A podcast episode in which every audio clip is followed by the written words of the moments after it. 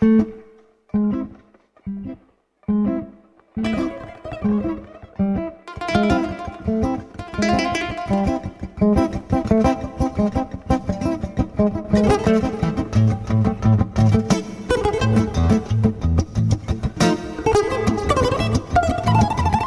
hetente péntek este 8 órakor a Látszótér rádióban, egy oroszos óra törökösen. 300. kvíz kérdés. Mi a közös a kicsúfolásban, az elegáns kinézetben és a rögzítésben? A válaszokat a rádiókukaclátszótér.hu e-mail címre várom még egyszer a kérdés. Mi a közös a kicsúfolásban, az elegáns kinézetben és a rögzítésben?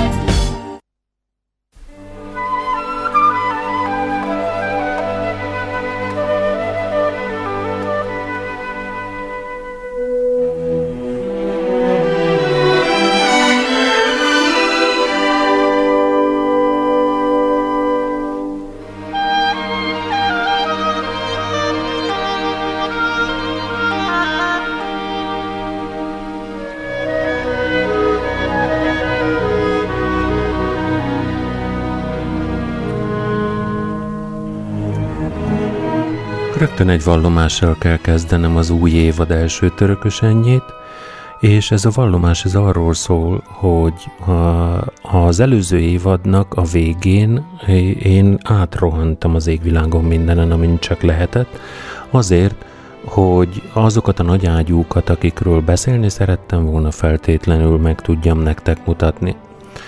Aztán nyáron elgondolkodtam azon, hogy ez galátság volt. A galátság úgy beszélni költőkről, hogy nem hangoznak el verseik, és galátság úgy beszélni írókról, hogy a műveiknek csak, csak a felszínét kapargatom, vagy az általános tudnivalókat mondom el róla. Ezért aztán úgy döntöttem, hogy visszatérek, és mélységében térek vissza a 20-as évekig mindenkihez, a mai első alkalommal a próza műfaja lesz az, amiről beszélni fogok, és időfüggvényében a, a szatirikus próza fog egészen biztosan szóba kerülni, de hogyha az ívet sikerül megrajzolnom, és az időbe bele is tudok férni, akkor lehetséges, hogy el fogunk jutni a dicsőséges szocialista realizmusig.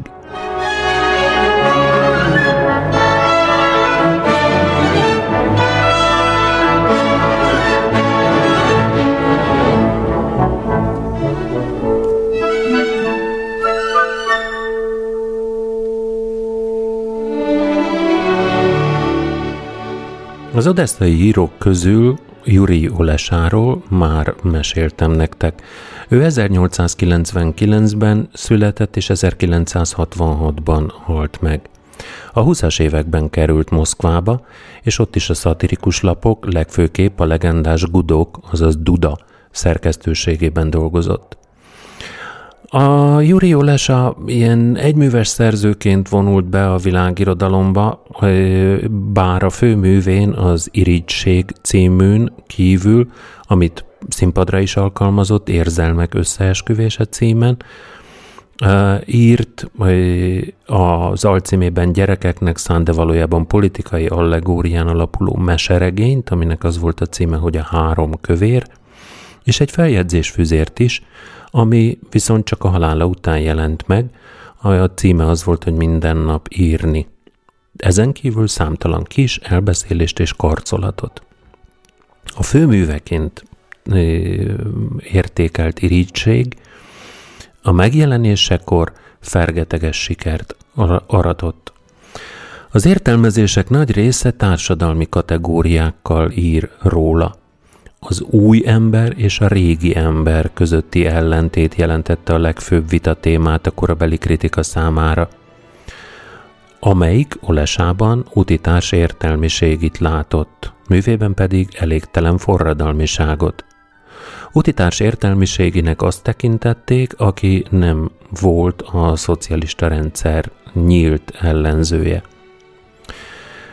Kedvezőtlen helyzetét fokozta, hogy képtelen volt írni a 30-as években, és elhallgatása olyan gyanussá tette, hogy 35 után már számon se tartották Ulesát a hivatalos szovjet irodalomban. Az ő sorsáról mintázta Arkadyi Belinkov a szovjet értelmiség önfeladásáról és pusztulásáról szóló könyvét. Az Irítség című regény első részét Nikolaj Kavalérov meséli el, a második rész elbeszélője kívülálló. Kavalérov Andrei Babicsev udvari bohóca, aki saját egyénisége nagyságáról álmodozik, és mivel nem találja meg a helyét az új világban, hát lázad ellene. Andrei Babicsev kolbászgyáros, a modern szovjet gyors étkezde feltalálója, alapítója és egyben működtetője. A Csetverták gyors étterem az új szocialista társadalom oszlopa. Egyen adagjai a nők konyhai rabszolgaságát szüntetik meg. Ulesa hőseit párhuzamos és ellentétes párokba, tulajdonképpen panoptikumba helyezi, és inkább ebben a tükörrendszerben fedezhető fel a valódi énjük. Lényegében eseménytelen a cselekmény. Kavalérovot részegen szedi fel egy kocsma elől Babicsev. Ugyanúgy szedi fel az ifjú Volodya Makarovot is, aki pedig az új nemzedék embere, a GPS for társadalom híve, a sport szerelmese. Kavalérov viszont ügyetlen, állandóan belebotlik a tárgyakba, ellensége a világ, nem találja benne a helyét. Magának Babicsevnek is van párja, testvére, Ivan Babicsev ugyan szintén feltaláló, aki az érzelmek és a házi tűzhely védelmében indít harcot testvére ellen, pajzsa és címere a magával hurcolt párna. Álmában a saját találmánya, a gépek uralma ellen tervezett gép, az Ofélia nyársalja fel. Iván Babicsev a gyengék oldalán álló érzékeny Kavalérov barátja. Groteszk Don Juanira, Don Quixote-ra emlékező alakját Oles a Krisztus motivumok segítségével teszi magasztossá. Utcai prédikációit 12 éves korában kezdi, a bort vízzé változtatja fordított csodájában. A GPU-n Pilátus kérdésével kezdődik a kihallgatása. Maga királynak mondta magát. Igen, a bárgyúak királya vagyok. Andrei a fent, a hatalom, az erkéről leszóló, a nagy testű és magas igazgató, Iván a lent képviselője, a bolondok utcai királya, az erkély alatt áldogáló, az alacsony madári esztő. Iván lánya, válja, a szűziesen tiszta kamaszlány, Volodya jegyese és párja. Mint az új nemzedék tagja, szemben áll apja világával. Kavalero viszont szenvedélyesen szerelmes belé. Groteszk női ellenpólusa a kolbászra hasonlító, testes, ördögi anyicska, akin Ivan és Kavalero osztoznak az ágyban, és együtt élvezik konyhája melegét és főztjét is. Olása hősei nem a lélektani irodalom cselekvő alakjai, hanem bonyolult pszichológiai és semmi esetre sem csak társadalmi típusok, akik mégis depszichologizált jellemillusztrációkként vesznek részt a cirkuszi attrakciók sorozatának tűnő farszra emlékeztető cselekményben. Igaz, Andrei Babicsev utópiája és erőszakossága az új ember veszélyességét sejtetik, amit előéletében Lenin életrajzi elemei konkretizálnak. Mégsem lehet az egykor sajnálkozással lenézetnek és kinevetetnek tartott Ivan Kavalérovot ma ellenkezőleg pozitív ellentétének tekinteni, még ha Ulesa maradéktalan azonosságot vállalt is nyilatkozataiban e figurával. A tükör nem csak a kettőzött hős szerkezetben játszik jelentős szerepet, de Ulesa világlátásának is a kulcsa. Kavalérov reflektáló alkat, azaz mindent kétszer nézés fontol meg, egyszer közvetlenül, egyszer pedig bizonyos fénytörésben, másodlagosan túl közelről, vagy éppen túl távoli összefüggésekben. Lelki szemeivel látja a dolgokat, megfigyelő természet vagyok, mondja. A nagy léptékben cselekvő Andrei Babicsevvel ellentétben apró részletek kötik le a figyelmét. Észrevették már, hogy a késhegyéről lehulló só nem hagy nyomot a pengén? Zárójelben ironikusan kommentárokat fűz a párbeszédekhez. A világ gombokon, edényeken, ablaküvegekben, csiptetőkben tükröződve, távcsőben és teleszkópban távolodva, optikai csalódásként, szétesve vagy éppen rejtett lényegét feltárva mutatkozik meg. Olesa váratlan hasonlatokat ad elbeszélője szába, szájába, amelyek többsége realizált szóképpé fejlődik. Mint írta, az irigység faktúrája túl tömör, túl sok benne a hasonlat a metafora. Kavalerov alulnézetből előadott monológiának elődje, Dostoyevsky feljegyzések az egérjukból című műve, mint ahogy a Csetvertak gyár utópiája is, az ott kifejtett kristálypalota jövőkép folytatása. Kavalerov álmaiban és a fiziológiai leírások részleteiben a freudi pszichológia kategóriáival rendkívül érdekes összefüggések fedezhetők fel. Andrei és Anyecska, akik sorban befogadják Kavalerovot, valójában rátelepszenek, szinte felfalják. Olesa műve állandó, finom távolságváltásokkal teszi vibrálóval a kis regény szövegét, amiben az irónia, a groteszk, a lírai humor és a szarkasztikus szatíra árnyalatai fonódnak egymásba. Beteg vagyok. A helyes világ, a forma és a lényeg kapcsolata nem fogad be. Csak a formát látom. Így látja Olesa is önmagát, nyilván a külső hajsza hatására. Betegsége hallatlanul differenciált, finom írás és ábrázolásmódot jelent, amely a közhiedelemmel ellentétben nem csak a 20 évek, de azon keresztül a tárgyi, a külső és a lelki, a belső világ átélésének, összefüggéseinek bemutatására is képessé tette.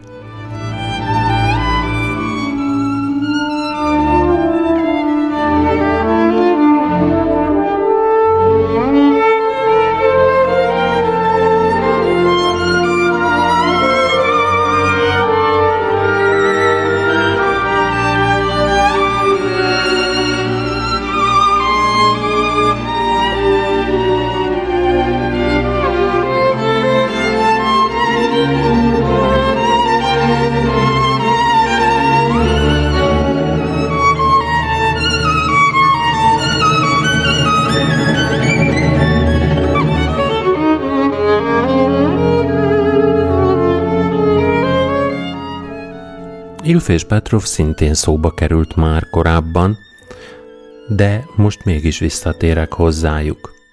A világirodalomban ők egy névvé összeforrott szerzőpáros, pedig Ilya Ilf és Jevgenyi Petrov nem csak egyetlen szatirikus művükkel váltak ismerté. Dilógiában maradt a trilógiájuk, a 12 szék és az aranyborjú, 12 szék 1928-ban, az aranyborjú pedig 31-ben, mind a kettőt évtizedekig a szovjet rendszer paródiájaként olvasta a szovjet és a kelet-európai közönség. Magyarországon már 1934-től ismerhették Gellért Hugo fordításában, amiről 36-ban a nyugat közölt recenziót lesz Jonna tollából és I. és Gyula, az I. és Gyula szerkesztette mai orosz Decameronban 37-ben megjelent a Hogyan született meg Robinson című paródiájuk a szovjet szerkesztők követelményeiről. Ilf és Petrov a kis humoreszkeken kívül még egy közös kötetet írt, a Földszintes Amerika című útirajzot, egy fél éves autós utazás eredményeként – ennek a frissessége abban állt, hogy a hétköznapi ember szempontjából írta le a látottakat, például áruházak és szupermarketek áruválasztékáról számolt be ártatlanul, akkor, amikor a Szovjetunióban még a kiváltságosoknak jutott élelmiszer sem választás, hanem véletlen kiutalás kérdése volt. 1949-ben, a haláluk után, az írók ellen indult kampány a szemükre hányta az elhunyt íróknak, hogy nem mutatták be a nyomornegyedeket és a négergettót, és így a burzsóá értelmiség nihilizmusát és szkepticizmusát képviselték. A tizenkét szék kalandregény, amiben egy bútor garnitúra egyik székébe rejtett brilliáns halom után folyik a hajsza. Ez, akár csak Gogol regénye a holt lelkek esetében csak alkalom arra, hogy széles körképet kapjunk a NEP korszak szovjet valóságáról, ez a Nova Economicseskaya Politika, az új gazdaságpolitika, és megmerítkezzünk a többszörös társbérletek, pályaudvarok, szerkesztőségek, kisvárosi hivatalnokok és nagyvárosi kispolgárok közelében. Az aranyborjúban egy rejtőzködő szovjet milliómos leleplezése és vagyonának megszerzése a cél. És a 30-as évek már keményebb világába csökke, csöppenünk benne. Ostap Bender rengeteg epizód szereplővel osztja meg a könyvlapjait. De hogy a számtalan szállóigévé vált mondat közül idézzek, a parádét ő vezényli, azaz ő sodorja magával a cselekményt. Osztapa semmiből érkezik. Annyit tudunk csak róla, hogy apja török alatvaló. De mindez csak mitológiai származás, hiszen hamarosan Schmidt hagynak fiának adja ki magát természetesen pénzkeresési szándékkal. Ostap Bender kívülálló. Nagy stílű, de körültekintő szélhámos. Sziporkázó egyéniség, akinek önzése és pénzészsége az álmodozás szférájába tartozik, és ezért nem is visszatetsző. Aranyszegélyes tányéron milliókat akar, az addig vezető úton pedig jól lakni és jól élni. Már pedig ez kifejezetten ellentétes a szovjet emberideállal. Az aranyborjúban kezdi tanulni a szovjet szakzsargont és kiskapukat. A második regény végén bezárul a kör. Nem jut külföldre, és meggyőződik róla, hogy a külföld csak az örök élet mítosza. A harmincas években már valóban köddé vált, és bezárult a külföld. Bender a ködből kievickélve, a hazai partokon már csak házmesterré képezheti magát. A regények elemzői, már akik nem az írók párt állását firtatják, meglehetősen sok azonos motivumot találnak Bulgakov a Mester és Margaritájával, rámutatnak Osztap magányos, semmiből jövő alakjában az ördögi vonásokra, lásd például a Szaru és Pata Egyesület, és vele a német Lucia Francevna Pferd kapcsolatára, akinek a nevében a Luci F.E.R. és a Szaru és Pata tulajdonosa, a ló, a német Pferd is benne van. A tűzvész nem csak Bulgakov regényében, de Dostoyevsky ördögökjében is kulcsfontosságú. A regények nyelve külön értekezést igényel. A szerzők kifinomult humora, a 20-as évek jobbára odesszai utcanyelvi találékonyságát, parodisztikus irodalmi pátosszal és arisztokratikus választékossággal ötvözi. Elbeszélőjük eszmefuttatásaitól nem sokkal marad el Bender nyelvének leleményessége sem, akinek azonban stílus rétegeinek használatában lényegesen szélesebb társadalmi igényekhez kell alkalmazkodnia, a szovjet bürokráciához, a kispolgári szalongicshez, az üzleti zsargonhoz, gyakoriak a tolvajnyelvi, vagy épp anakronisztikusan költői hasonlatok, magukban a párbeszédekben is. A szovjet szókincs megtestesítője Ellocska Sjúkina, emberevő Ellocska, aki 30 szóval, a könyvben így szerepel, de egyébként 30 kifejezéssel mindent el tud mondani. Ezzel szemben Bezencsuk koporsó készítő rögtön hat kifejezés sorol fel arra, hogy mely társadalmi réteg képviselőjére hogyan illik mondani, hogy meghalt.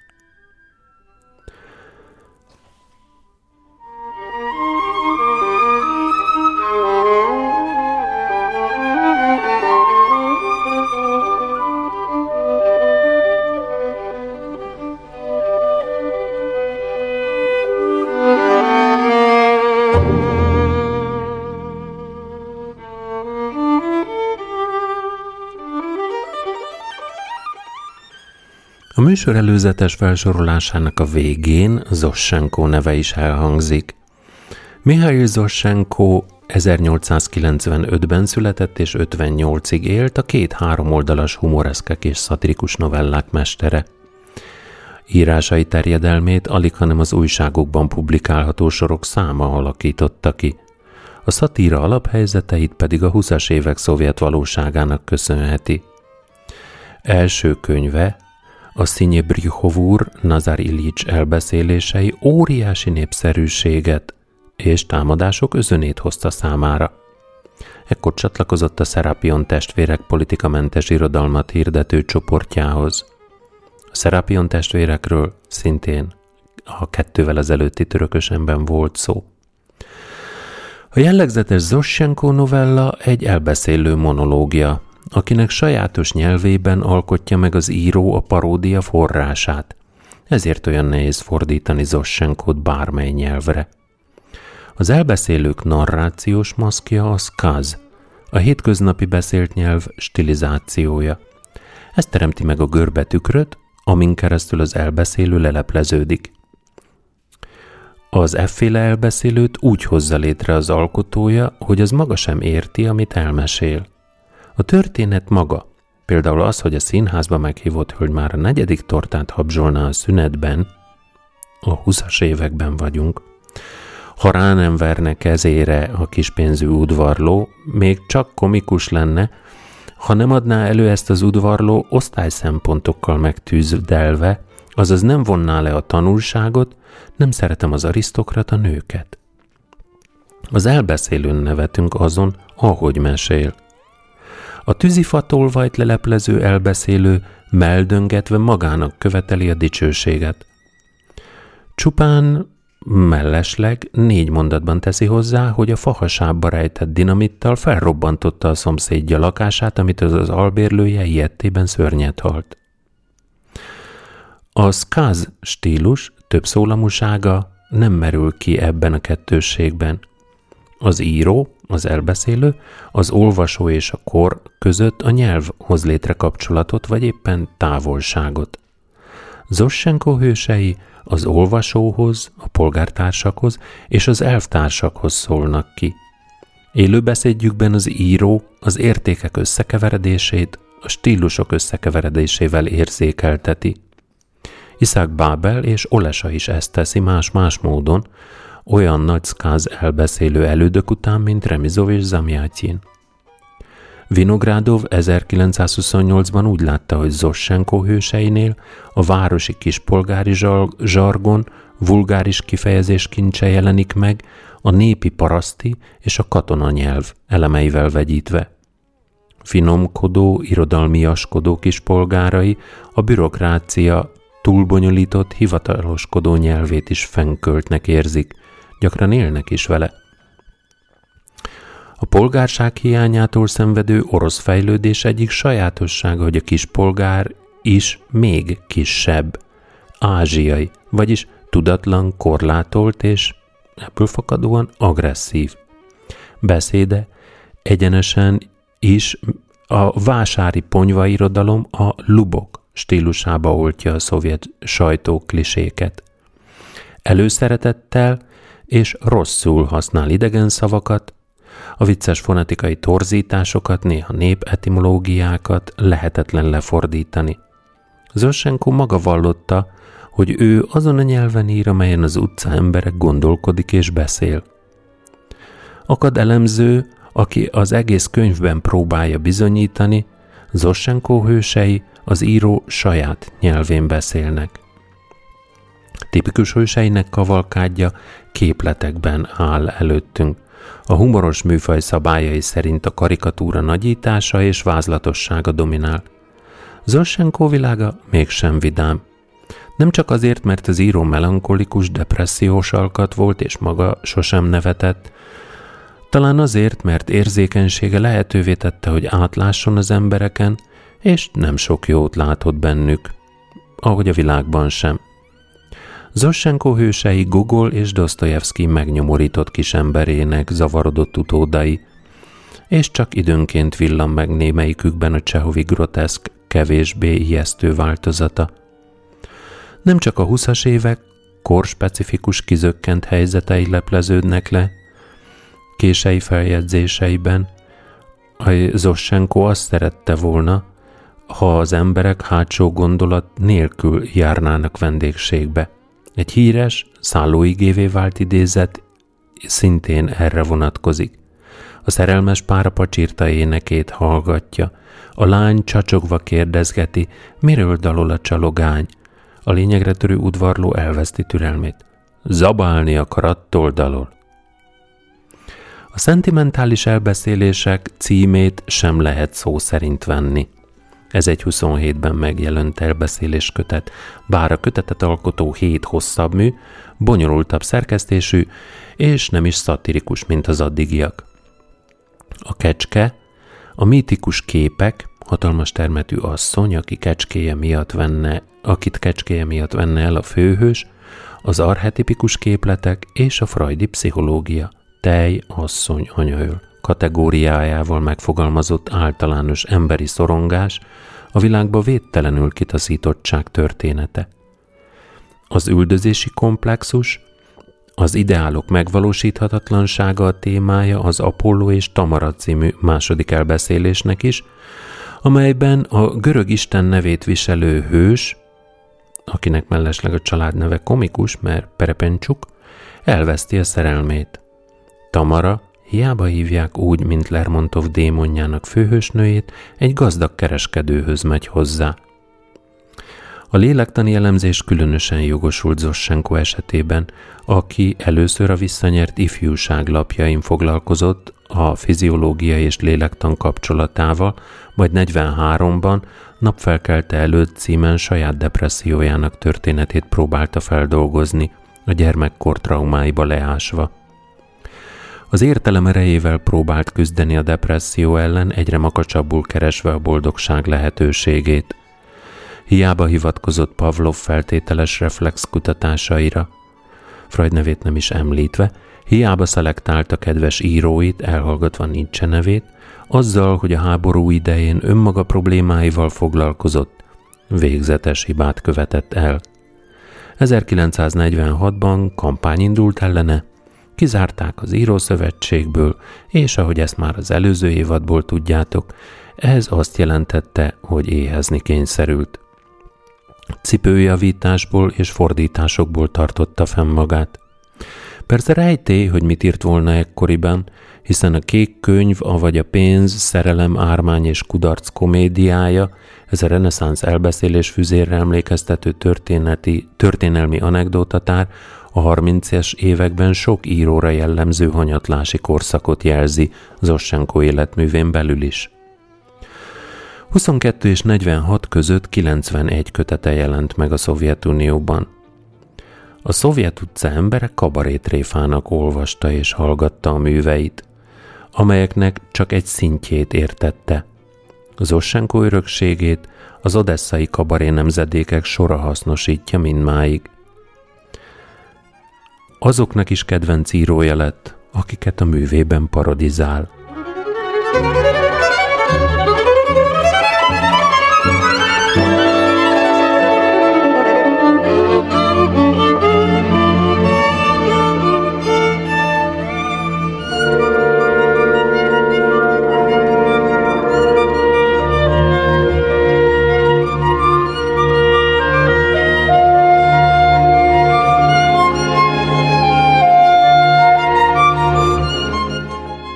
Konstantin Vaginovról szintén volt szó ö, már a kettővel ezelőtti törökösemben.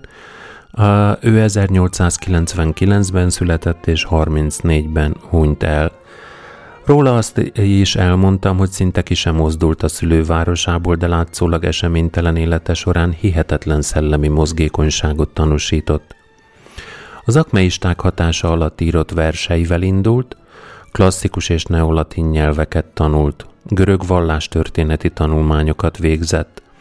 A későbbi híres hellenista Olga Friedenberg és a hősei prototípusának tekintett ókortudós Lev Pompjanszki társaságában. Neokantiánus filozófiai körbe járt, ennek a vezetője Lev Andrejevski a Kecske ének Sziget című fejezetében tűnik fel.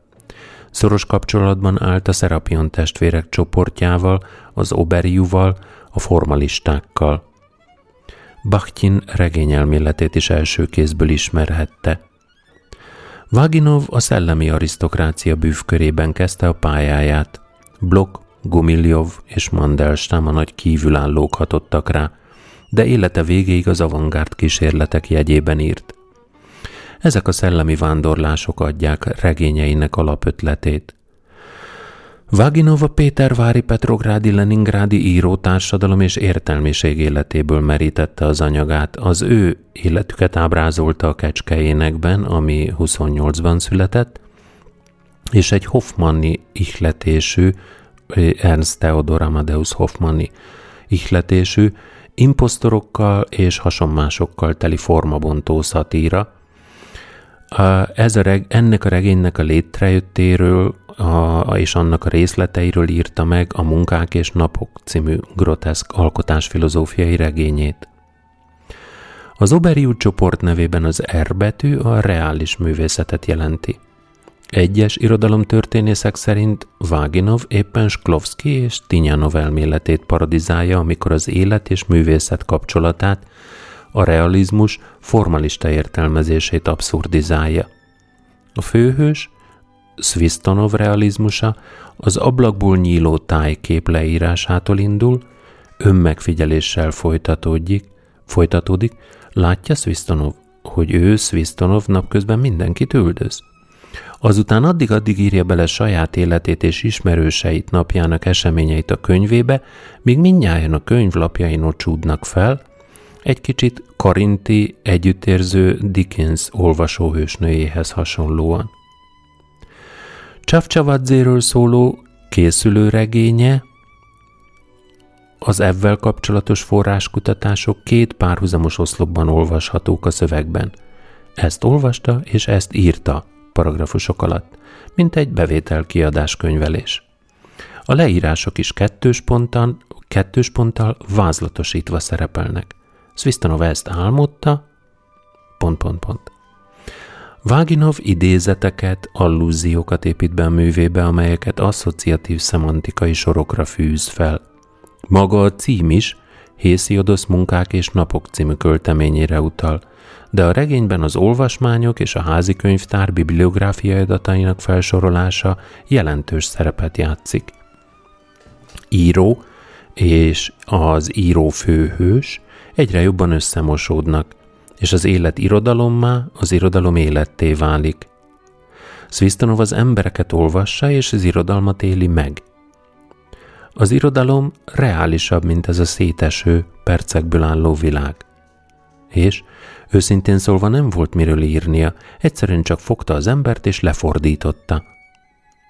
Az író fokozatosan csak egyik hangja lesz a regénynek amiben viszont több hős is képviseli vonásait, tehát megsokszorozódva szerepel a saját művében, amelyekben már a szereplők előre leélték az életüket. A szereplők között ilyen nevekkel találkozunk, mint Kuku, Kukuriku és Malvin. A paródiában itt rejlik a tragikus elem. Az író, miközben másokkal játszik, őrületében magát is felemészti. A könyv utolsó fejezetében, amelynek ugyanúgy a csönd a címe, mint az elsőnek, Kukuriku oda kiált Svistanovnak. Kuku, Svistanov, kuku, maga a kuku. Váginov kifog, kifog, kifogyhatatlanul halmozza a kultúrtörténeti és filozófiai tartalmú szójátékokat és parafrázisokat. A szövege néha ritmizált, rímes vers szövegbe vált, formai játékosságra jellemző, hogy egy verses kötetének a címe szó összekapcsolódási kísérletek ritmus segítségével. A Bambocsáda 31-ben született, változatlanul a hivatalos kritika értel, értetlenségébe ütközött, míg a Harpagoniáda már meg sem jelenhetett, ez 32-33-ban született. Ez a művészet degradálódását fogalmazza meg a Leningrádi múzeumok és azok munkatársai világán keresztül. A tragikus végű karneváli cselekményben a művészet, a hallucináció árusok, üres boros üveget, gyufa címkét és levágott körmöt gyűjtő csőlakó szereplők révén kacatgyűjtésnek és nem létező dolgok adásvételének mutatkozik. Egyes elemzők szerint Váginov a művészeti csoportosulások paródiájával a valódi élet helyett illúzióban töltött életük és alkutásuk beszűkülését ábrázolta groteszk pessimizmussal.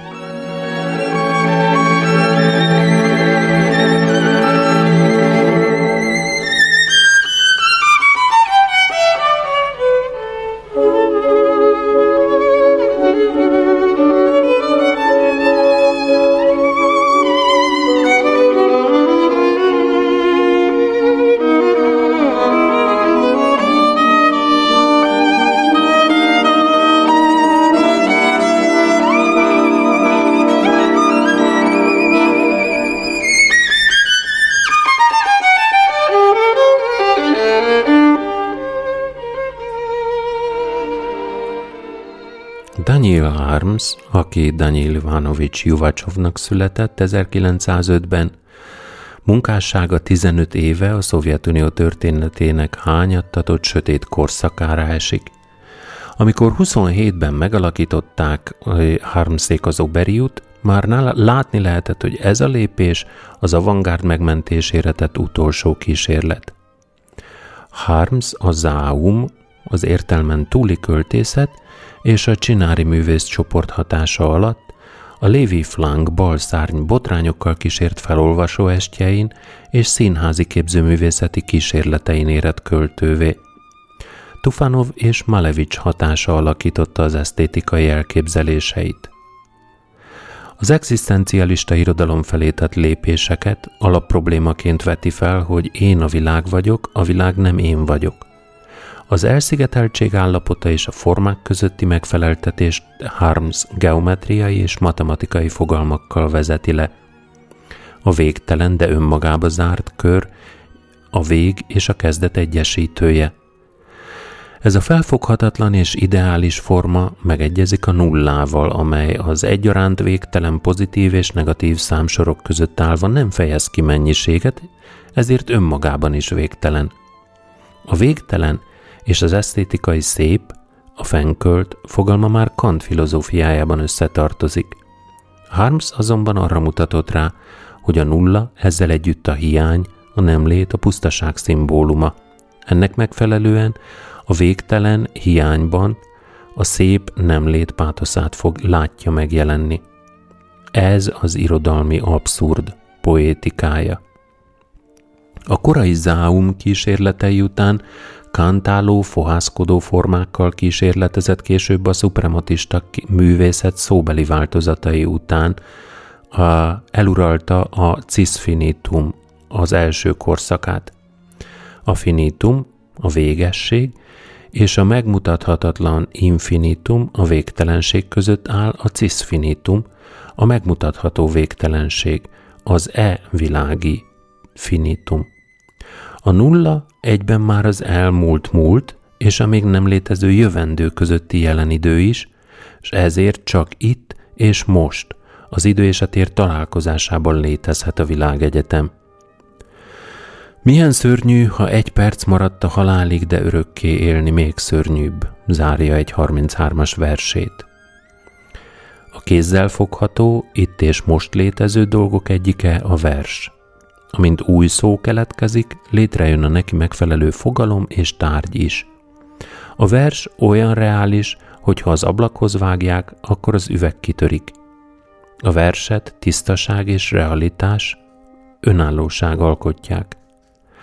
A tisztaság közel áll a pusztasághoz írja naplójában, játékos mély értelműséggel. Műveinek alapvető eleme a metafizikai rettegés. A hiány, az üresség, a sötétség, a magány és a némaság a nem létről adnak hírt. A kék füzet tizedik számú darabja arról szól, hogy élt egy vörös hajú ember, akinek nem volt szeme és füle. Haja se volt, úgyhogy csak feltételesen hívták vörösnek. Azután kiderül, hogy semmi se volt, tehát nem is érthető, kiről van szó. Jobb is, ha nem beszélünk róla többet. Az optikai csalódás jellegzetes eszközét, a nézőpontok váltogatását mutatja be tiszta formában. Harms jellegzetes, sketchre hasonlító miniatűrjei a szinkretikus műfajokhoz közelítenek. Reális elemekből építkezve egy ironikusan átfogalmazott, átszerkesztett másik valóságba kerül az olvasó. Dialógusok, rajzok, jelenetek váltakoznak bennük, szabályosan épített rövid mondatok csatlakoznak egymáshoz, és ez a szintaxis nagyon logikus fejlemények egymás utániságának képzetét kelti, valójában mindenféle logikai gondolatmenetet és cselekményt felrúg. A szöveg gondos módszerességében építi le magát, a szereplők cselekvése motiválatlan, a világ eseményei hisztérikusan esetlegesek. Harms mélyen vallásos volt. Második korszakában, a 30-as években egyre gyakrabban szólította meg Istent, hogy segítsen az alkotásban. És tegyen csodát. A csoda a világ fizikai struktúrájának áthágása írt a naplójában. Kértem Istent, hogy tegyen csodát, mindegy miért. Felkapcsoltam a lámpát és körülnéztem, minden olyan volt, mint az előtt. De nem is kellett a szobámban semmit megváltoztatnia, bennem kell valamit megváltoztatnia. Harms depressziós alkat volt excentrikus hajlamokkal. 1928-ban mutatták be a Jelizavita Bam című színművét, amiről szintén a kettővel ezelőtti törökösemben volt szó. Ez egy mozaikszerű verses és prózai, szaggatott szövegek fragmentumából álló színmű. A darab elején két ember jön, hogy letartóztassa Elizavetát, aki el sem követte a bűnt, amivel vádolják. A két ember fokozatosan bohóccá alakul át, a bőrleszk és a metafizikai elmélkedés váltakozik, csuklás rohamokkal tarkítva. De a két ember jelenléte állandó félelmet és fenyegetettséget is jelent. Így Elizaveta apja párbajba bocsátkozik az egyik emberrel, és megöli azt. A darab végén ismét kopogtat két ember, hogy letartóztassa Elizavetát. Az áldozatok körül vannak véve, csak hogy közben a bűn, amelyre a félelem szorította rá a hősöket, megtörtént.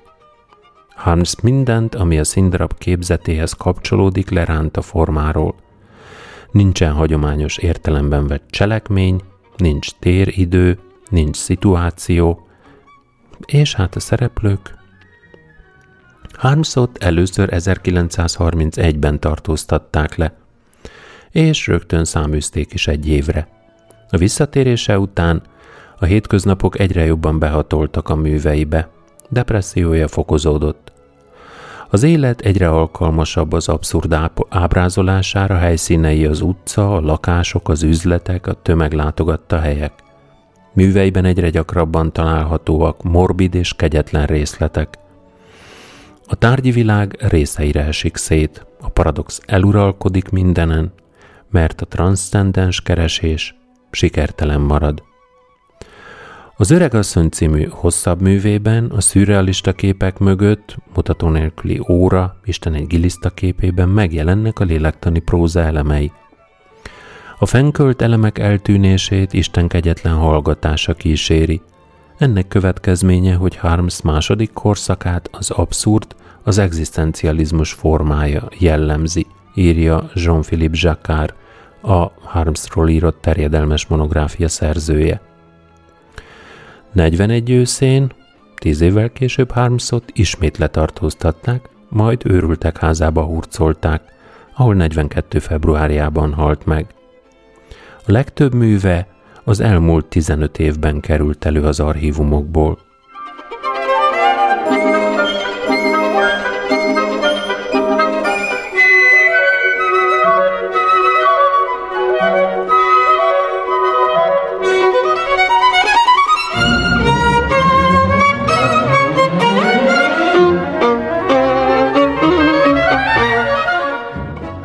Nikolaj Erdmann balti német származású író, az imazsiniszták modorában írott, erotikus urbanista poémával lépett be az irodalomba Önarckép címmel 1922-ben, 20 éves korában. Szatírákat és vígjátékokat rendezett a bátyjával együtt, majd 24-ben önálló darabbal jelentkezett. A Mandátum című darab több mint száz előadást ért meg. A rendező Meyerhold szerint a gogoli vígjáték kiélezetten groteszk formában állítja szembe a titkos párt megbizatással rendelkező privilegizáltak korlátlan hatalmát és a letartóztatásról rettegés általános légkörét. A mandátum legközelebb 1956-ban került színre. Az öngyilkos a félreértések sorozatára épülő gyilkos humorú groteszk. Szemjon Podszekálnyikov munkanélkülit, anyósa és felesége tartják el. Aggódnak érte, nehogy elkeseredésében öngyilkos legyen. A szóra Szemjon vérszemet kap és zsarolni kezdi hozzátartozóit, szomszédait. Polgártárs, az élet gyönyörű, mondja neki a szomszédja. Igen, feleli Szemjon, én is olvastam az izvesztjiában, de azt hiszem hamarosan megjelenik a cáfolat. A hír elterjedésével sorban megjelennek a jelentkezők, akik mind azt szeretnék, hogy Szemjon búcsú levelében az ő ügyüket jelölje meg halála okául. A szerelmi féltékenység mellett mások okra is rábeszélik, például mert itt lehetetlen élni, amiért mindenkit be kell vádolnia, és az igazságért kell meghalnia, és akkor az egész orosz értelmiség felsorakozik a sírjánál. Egész titkárság szervezkedik a megfelelő cédulák kiválasztásában. A zsidók vittek a sírba, vagy a kicsi lakásban nem bírtam élni, vagy halálommal senkit se vádoljanak, csak is a mi szeretett szovjet hatalmunkat. Ideológiai hullát követelnek a vendégek, és Semyon nagy búcsúestet rendez a maga tiszteletére. Éjfél előtt még telefonál a Kremlbe. 200 millióan vagyunk, és minden millió fél valakitől. Itt Podszekálnyikov beszél. Individuum. A kisember, aki életében először, azaz utoljára nem fél, mert rögtön meghal. Az öt felvonásos darab közepére érik egy percre individuummá, aztán megint a körülmények mozgatják. Dupla csattanója van a történetnek, Szemjon gyáva meghalni, de a halála híre már elterjedt. A felesége már kapott gyász ruhát, hát be kell feküdnie a koporsóba. Gyászbeszédeit végighallgatva kiugrik, hogy felpanaszolja a bolsevikok mindenkinek, mindenkinek ígértek mindent, de ő, Szemjon nem kapott semmit. Halál hírére viszont valaki öngyilkos lett. Az öngyilkos egyik monológia Hamlet lenni vagy nem lenni monológiának a paródiája. A másodperc, tiktak, a revolver pif-paf, de mi van itt tik és tak, piféf paf paf között senki nem tudja. A vendéglői részeg okoskodások közepette szó szerint elhangzik Gogold Holt lelkek című regény poémájának záró monológia a száguldó trojkáról. Az öngyilkos betiltották, az írót letartóztatták, Bulgakov levelet intézett Stalinhoz, hogy Erdman visszatérhessen Moszkvába. Nem tudni, ez mikor és hogyan következett be. Már 1942-től adaptációkat és filmforgatókönyveket írt, az Írószövetség felvette soraiba. Az adásvezető pedig egészen komolyan gondolkodott abban, hogy az Öngyilkos című darab az egyik Szent Ivánéi e, suli, estiskola rádió maraton e, nak a darabja legyen. Látszótér rádió maraton.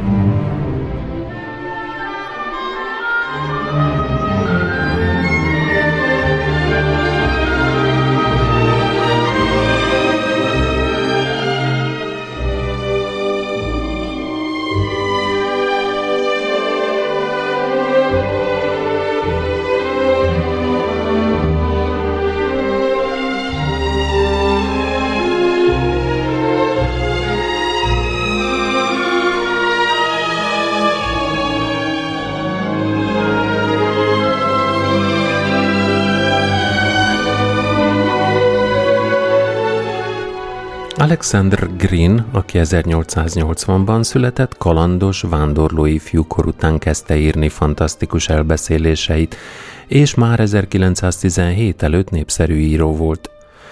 A 20-as években persze támadások érték, pedig műveinek semmi közük nem volt a szovjet élethez, és 29-ben 15 kötetes kiadását a 8. kötetnél leállították. Még halála után is burzsóá kozmopolitizmussal vádolták, talán lengyel származása miatt. Romantikus, egzotikus elbeszélései a kitalált Greenland mesés világában játszódnak, ahol az álmoknak valóra kell válniuk. A Bíbor Vitorla, Álié Parusá. Szereplői gyönyörű és finom lelkű hősök, akik idegen hangzású neveket viselnek. Angoteja, Elda, Anni, Hennison, Gray, Asszol. Kapcsolataik viharos szenvedélyek, beteljesült szerelmek.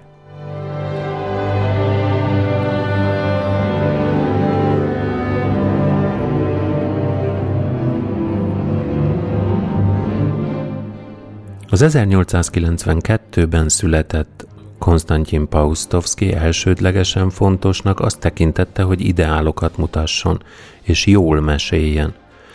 Nem véletlen, hogy az egyik első könyve címéül is a romantikusokat tette meg. A sikert azonban a Karabugáz hozta meg a számára, ahol már a természetábrázolás felé fordult. Ezt látta a kötelező realizmus jelszó által a megvalósítható irányának. A különös nevű Kaspi-tengeri öböl természeti exotikumát izgalmas, múlt századi útleírásos és történeti dokumentumokkal át meg átszőve, amivel a kronológiát megtörte, érzékeltette, a jelen és a közelmúlt eseményeit publicisztikai utazókutatás formájában dolgozva fel. A természetet nem legyőzni, hanem kiaknázni kell, mert titokzatos őserő, sugalja minden oldalon, a közép-ázsiai népek szemléletének tiszteletére is intve.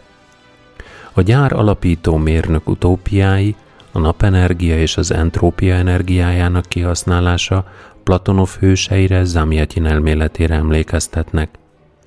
Írói hitvallását is itt fogalmazta meg. Az életből vett és az irodalmian feldolgozott tény, ha lerántjuk róla a fölösleges részleteket és a jellemzőeket sűrítjük, a képzelet erejével egy picit megvilágítjuk, akkor százszorosan világosabban és érthetőbben tárja fel a dolgok lényegét, mint akármely valódi és részletező jegyzőkönyv.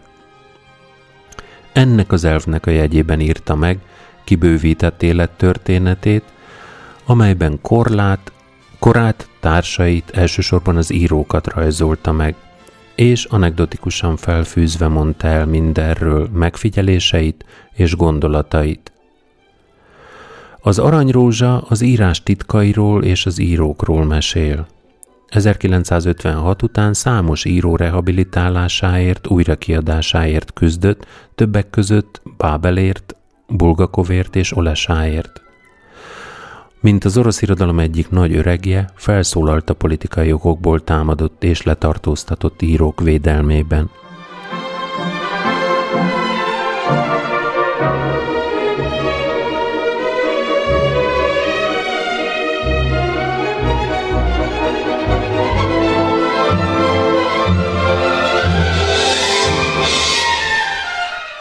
Eduard Bagricki 1895-ben született, odesszai zsidó környezetből jött, Bábel és Olesa barátja volt. A Pereval Hágó csoporthoz, majd a konstruktivistákhoz csatlakozott. A támadásoktól megijedve 1930-ban belépett a rapba, a forradalmi hitet kezdte hangoztatni. Korai művein az akmeisták, elsősorban Gumilliov hatása érződik, de a romantikus exotikum, a vad természet és a heroikus téma is vonzotta. Szerette az előbb említett Green műveit. Hősei kalandorok, lázadók, csempészek és tengerészek az odesszai tarkavilág szabad és boldogságra termett alakjai. Előszeretettel fordított angol balladákat, polgárháborús tárgyú poémájában ukrán népi műfajok stilizációjával és Shevchenko poémáinak elemeivel írta meg egy paraszt dezertálását a vörösöktől, aki beállt Machno anarchista bandájába, és egykori komisszáriát kénytelen nagyon lőni. Az utolsó éj kiábrándultságáról tanúskodik. Az önéletrajzi ihletésű február egy félénk és egy forradalmárrá lett zsidó kamasz, majd fiatalember életében a történelem sors alakító hatására mutat rá. A forradalmár fiú, amint hatalmat kap és az oroszokkal egyenrangú lesz, megerőszakol egy lányt, aki addig elutasította. Problematikus műve a pionírlányka halála, amelyben hamis pátosszal a forradalmi közösség halottat is mozdulásra bíró ereje jelenik meg. Korai írótársadalmának közkedvelt személyisége volt. Tüdőbajban halt meg.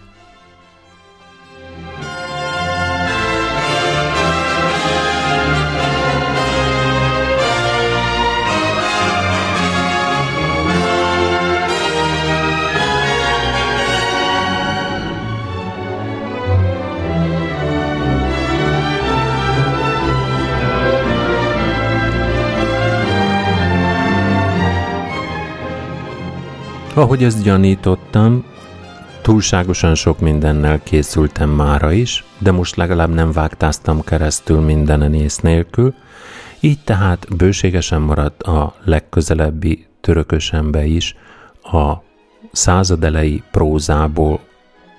Jó sok olvasni való, megismerni való.